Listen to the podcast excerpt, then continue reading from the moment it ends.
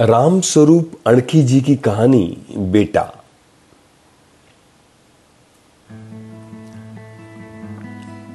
हर रोज की तरह आज भी शाम को लड़के लड़कियाँ चौपाल में खेलने जुटे। कोई ताश खेल रहा था, कोई रोड़े और कोई पीचो बकरी। दीपा पीछो बकरी खेल रहा था। उसके साथ दो लड़कियाँ और एक लड़का भी थे। अब दीपा अपनी बारी भुगता रहा उसका पैर लकीर पर पड़ गया। पर वह जल्दी से सारे घर लांग कर पार कर गया।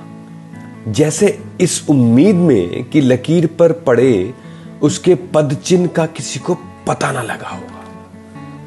परंतु साथ खेल रही एक लड़की ने झट शोर मचा दिया।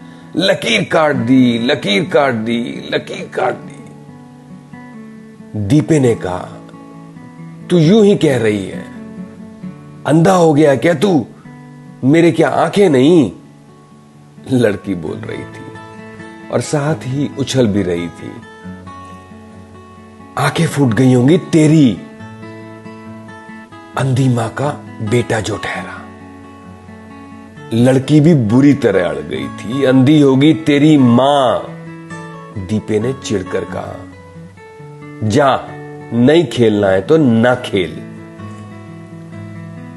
लड़की ने यह कहकर पीछो बकरी बंद कर दी। दीपा ताश वालों के पास जा बैठा। वह लौटा तो उसकी माँ अपने पैर पर चिथड़ा बाँध रही थी।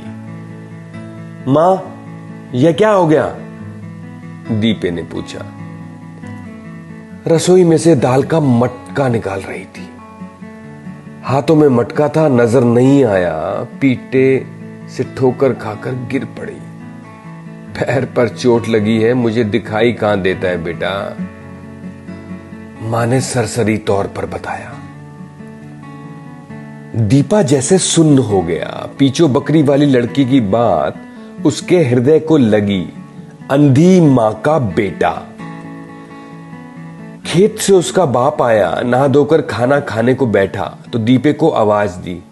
अबे घड़े में से पानी का गिलास भरकर लाना तो। घटौची पर रखे घड़े को टेढ़ा करके दीपा पानी का लोटा भरने लगा। घड़े में पानी कम था, उसका सारा ध्यान पानी और लोटे पर केंद्रित हो गया।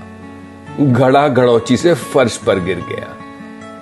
उसने दांतों से जीप काट ली, घड़ा टुकड़े टुकड़े हो गया। घड़े में से गिलास से पानी नहीं भरा जाता क्या तुझसे? लोटे में इस तरह पानी डालने को किसने कहा है तुझे? दिखाई नहीं देता। अंधी माँ के बेटे, दीपे का बाप जैसे खेत से उबा हुआ आया था। खुद उठकर नहीं ले सकते क्या? अगर ईश्वर ने मुझ पर गुस्सा किया हुआ है तो तुझे अंधी कहना क्या ज़रूरी है क्या? जेठ अषाढ़ की धूप में तुम्हारा खाना ढोती हूँ।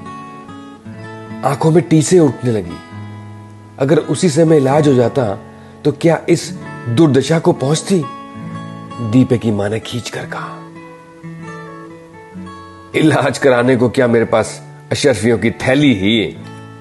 उसने भी झुंझलाकर जवाब दिया, अगर अशरफिया नहीं थी तो अब अंधी किस लिए कहते हो? दीपे की माँ का दिल टूट चुका था। तू अंधी किस लिए है? अंधेरा तो मैं ढो रहा हूँ।